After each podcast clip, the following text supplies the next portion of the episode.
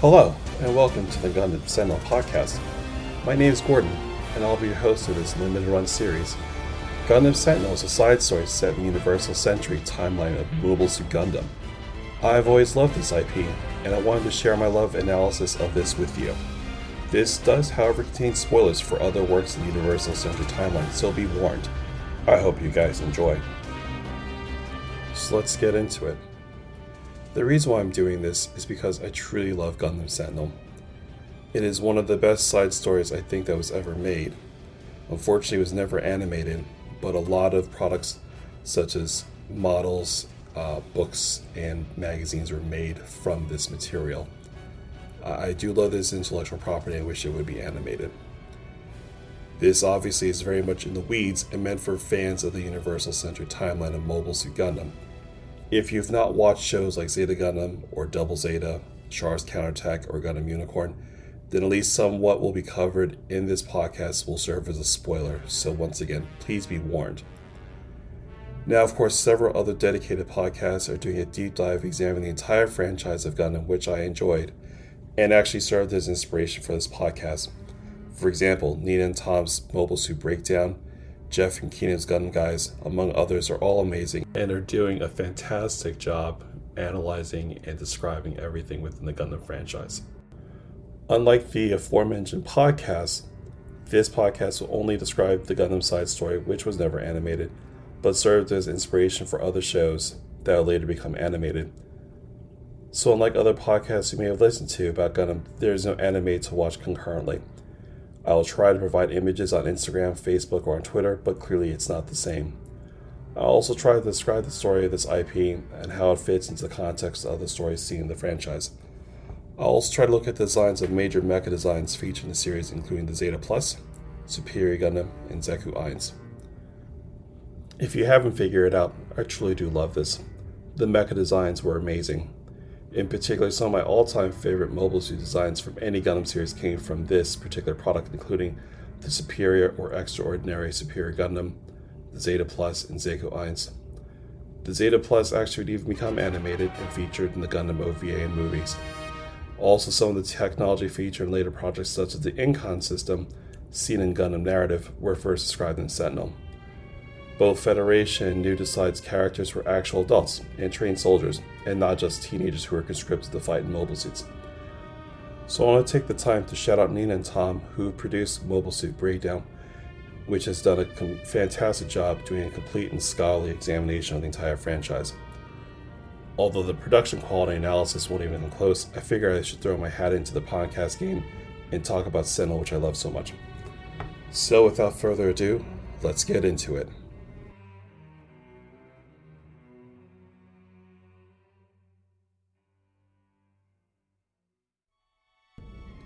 It is Universal Century 0085. Tosh Cray and Stoll Manning's relying on real grass on a Federation military outpost in a space colony in the Saiwan cluster. A pair of GM mobile suits stood at the maintenance facility nearby. Stoll was impressed with the grass being real and noted it took five years for the colony to be rebuilt following the horrors of the One Year War. He grabbed a handful of grass and tossed it at Tosh, who was asleep. Tosh did not seem impressed by this and said it paled in comparison to the grass you'd find on Earth. The two men then talked about Tosh's upcoming transfer to the instructor corps. When Tosh asked Stoll about whether he applied to it as well, he reminded him that he is in fact an amputee with an artificial right leg. Cray, thinking about this, was thankful that his life was saved, but it did in fact cost Manning his right leg. The two men then parted, not aware that the next time they would meet would be under vastly different circumstances. The same time in lunar orbit, Federation cadet Rio Roots was flying in a Wyvern in space in a practice drill when alarms in his aircraft indicated he was being fired upon by simulated fire. Cadet Roots, however, felt that this was just if only he was hit in a heavily armored unit, that he would clearly survive and then maneuver his craft behind his instructor and simulated that he shot down as the instructor's craft. He then accelerated away in the vast darkness of space, saying, I'm not going to lose to anyone. On the moon, Roots was called into his commanding officer's office. He was berated for his lack of respect for the chain of command. Internally, he thought that this officer, being an Earthnoid, is a part of society that makes rules that do not have any bearing on him since he was born on Side 7. The officer continued to outline Root's record, including six counts of disobeying an officer, two counts of fighting, nine counts of disobeying orders, and 14 counts of misbehavior. If it wasn't for this notion, especially as it was coming from an Earthnoid, he was so incredibly confident in his ability and was driven to get his wings as a mobile suit pilot and then would leave. The commander then threw an envelope to Roots. The cadet asked what it was and was told it was transfer of papers to an experimental mobile suit unit. The cadet was visibly upset and wanted to go to the front lines. After the hot headed cadet left the office, the commander asked loud, Why would they want this man anyway? Meanwhile, back on Earth, in a Federation primary training base in California, Josh offshore was fencing and hit his opponent with a fencing foil and won the match. Despite the fact that fencing was not required for training, he felt it had in fact a special charm. He thought it was a duel between men, and that was a style more fitting for a warrior. Joff Offshore was a member of the Offshore dynasty, with his whole life being meticulously groomed for political life. His father was a member of the Earth Federation Assembly. Joining the Federation served as a stepping stone for him to eventually become a Federation representative. Josh and the unnamed officer went on to discuss their future posts, saying that the assignments would be listed the next day. Further discussion continued when Josh mentioned he applied for the instructor corps. His sparring partner asked if he was sure about doing that. Somehow, Josh felt that this would offer a new experience to him. In another base in the Federation, the student council president called Eaton Heathrow to the podium at a highly respected Federation Force military school. Brian Aino was there, who was the principal of the school, along with other top Federation Force officers.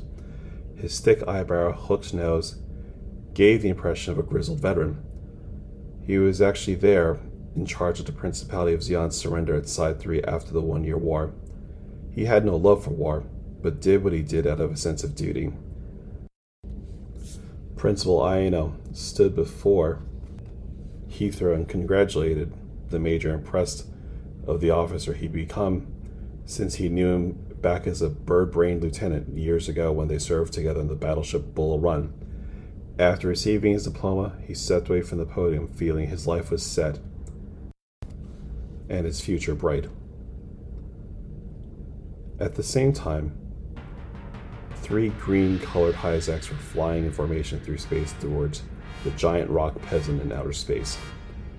These units were based on the Zeon manufactured Zaku, but were in fact manufactured by the Earth Federation forces. Squadron leader Lieutenant Brave Cod spun his mobile suit towards Pezun, which was a secret development facility by the Zeon for the One Year War. After the One Year War was over, the Federation acquired the base and was able to get their hands on the mobile suit technology created there. Cod requested permission to land his combat space patrol, but grumbled to himself, What was the point of a combat space patrol if there's no enemy? He set his integrated maneuver propulsion controls, which actually had four basic functions, including cruising, space combat, landing, and walking, and set his unit to landing mode. After he left his mobile suit, he spoke to one of the maintenance crew on Pezun about a no mobile suit he noted in the mobile suit bay. He asked the tech if the suit was based off a Zeon design. The technician, in fact, said, only partially, but was mostly based on a new design. Cod had wondered if this suit was manufactured by Anaheim Electronics, a company that acquired the Zeonic Company, who were the primary manufacturers of Zeon mobile suits during the One Year War. The technician told Cod that, in fact, the unit is based on something called the X Series, which is partially based on the Zeon's next generation mobile suit. The first unit was named the Zeku 1. It was at this moment he found out that his tour would be extended on Pezun by the outgoing commander as part of the instructor corps and be setting up a new base of operations there. To make up for this extension in his duty, Commander Pod had also informed him we get to use the newly created Zeku 1.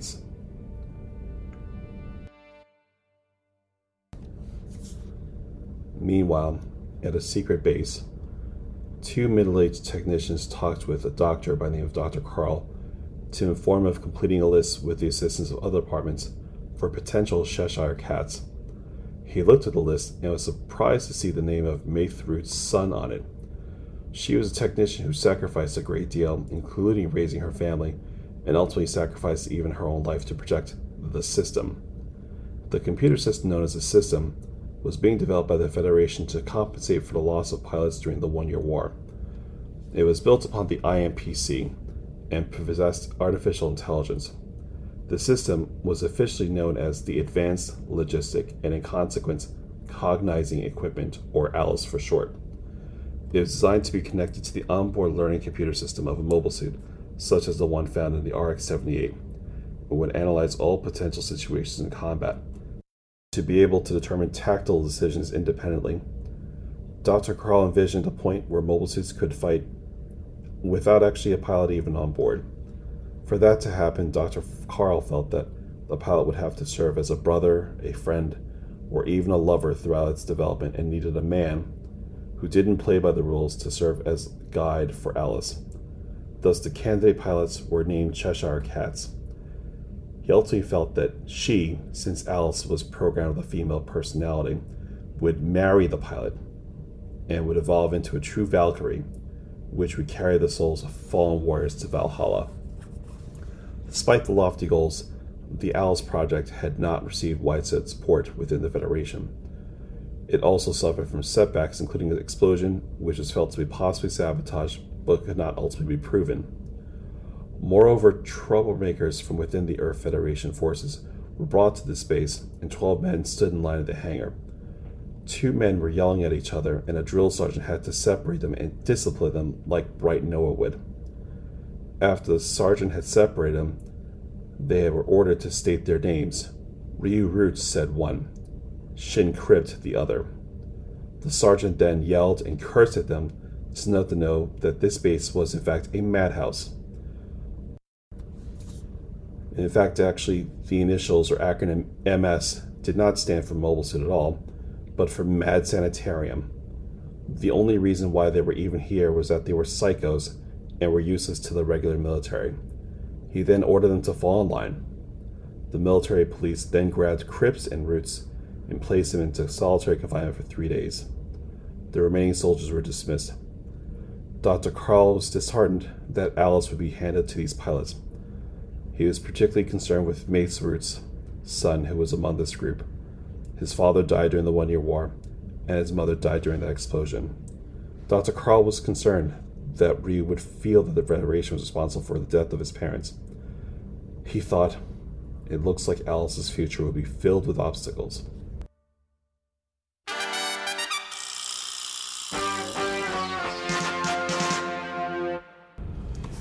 So, at this point, what would a Gundam podcast be without talking about actual mobile suits? So, we're going to talk about some of the mobile suits that are featured in this particular IP, and we'll cover the Zeku Eins, which is codenamed RMS 141. Served as a progenitor of the X series that we talked about earlier in the talkback. The head height was that of 19.2 meters.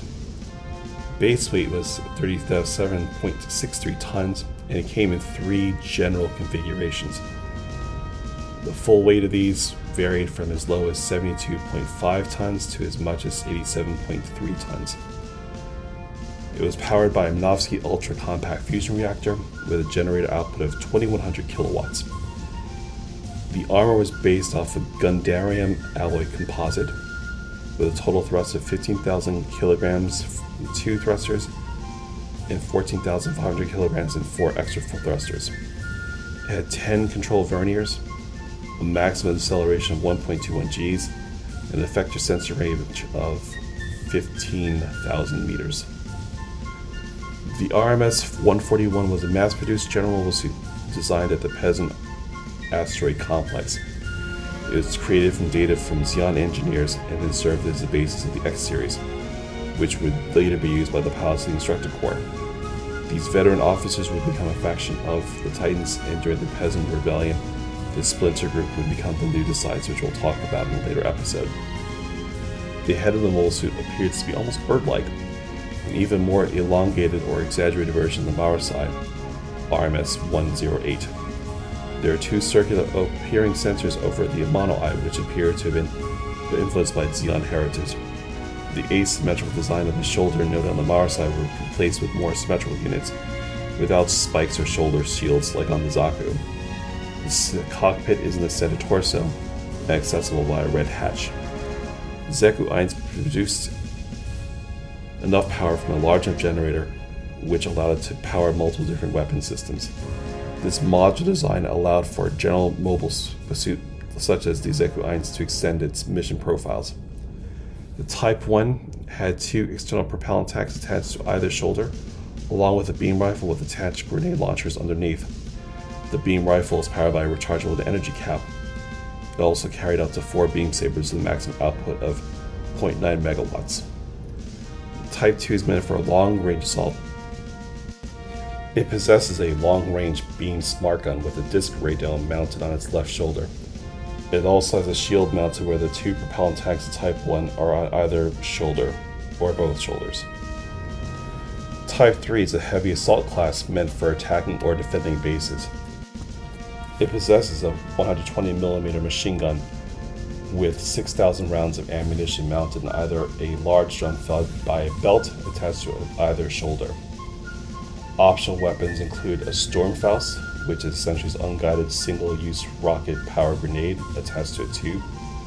They also can carry clay bazookas similar to the RMS 099 or Rick Dias from the Gryps War of Zeta Gundam. It also can carry two missile pods on either shoulder, replacing the drum kit of Type 3, and carries three mid range missiles per pod. Now we'll go over the Wyvern, which was also featured in this episode. It is a Federation built spacecraft with a length of 15 meters, a wingspan of 9.5 meters, a base weight of 15.3 tons, and a full weight of 20 tons. It had an armor that is based on the Gundarium Gamma alloy composite. Propulsion was pro- provided by rocket thrusters with uh, 10,500 kilograms in two, with a maximum acceleration of 1.05 Gs. Served as a space fighter able to fly in the atmosphere and also in space. The front fuselage is based on the core fighter system that's seen in the original Gundam series, and possesses a delta wing frame which resembles the Wave Rider form, or rather Wave Rider form, bit of a tongue twister of the Zeta Gundam, and Zeta Plus, which serves as an ideal trainer craft for mobile suit pilots who will go on to use these transformable suits. I think at this point, I think it's a good time to now talk a little bit about the analysis of this prologue for the whole book. It sets the various themes, introduces the myri- myriad of major characters that'll be featured in this side story. It's set in between the events featured in Gundam 0083 Stardust Memory and the Gryps War depicted in Zeta Gundam. The novel was written by Masaya Takahashi and is entitled Gundam Sentinel Alice's Confession. Takahashi would go on to be the CGI designer of Blade Phantom Master, the 3D uh, character designer of the Pokemon Destiny Deoxys movie, and co director of Tokyo Ghoul. One of the things that grabbed my attention about the series, as I've probably talked about before, was that the characters were actual soldiers.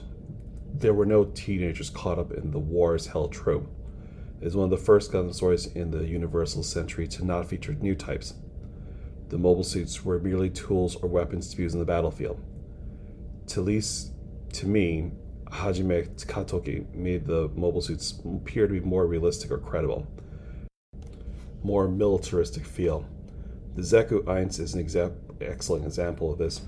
I'll talk a little bit about more about its features, but on first blush, you can see a lot of the Republic of Zeon made Zaku 2 along with the Titan's manufactured Marasai in it. However, the different weapons loadout image Seeing the Gundam Wars 3 book looks incredibly detailed and realistic. You can see it has various loadouts available for various mission parameters. So, talking about the Gundam Sentinel novel itself, clearly the writer was influenced by Lewis Carroll's famous 1865 masterpiece, Alice's Adventures in Wonderland.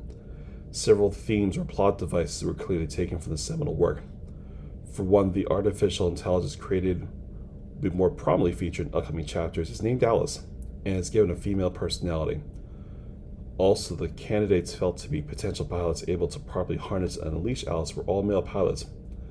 They were named Cheshire Cats by the scientists and technicians running this project. They envisioned that the Cheshire Cat would provide challenges to Alice in order for it to completely develop and serve as a guide. There have been some have, in fact, interpreted the Cheshire Cat with his very large grin. Cheshire Cat's that mobile suit, in fact, or MS rather, stood for Mad Sanitarium as even a further allusion to Alice in Wonderland.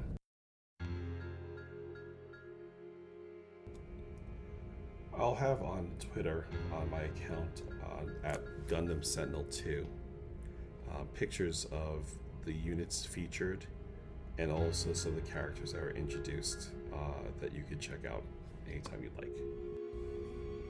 On next episode of Gundam Sentinel Podcast, we will actually go into Chapter 1 titled Revolt in Pism. We will cover the end of the Gryps War, or the end of the Zeta Gundam, which, by the way, if you've not watched yet, is definitely a spoiler. We'll also talk about the formation of the Alpha Task Force and path towards its fated encounter with the New Desides. Also, we'll talk about the historical connection with the New Desides and a famous part of Japanese history. I hope you can check it out next time on Gundam Sentinel Podcast.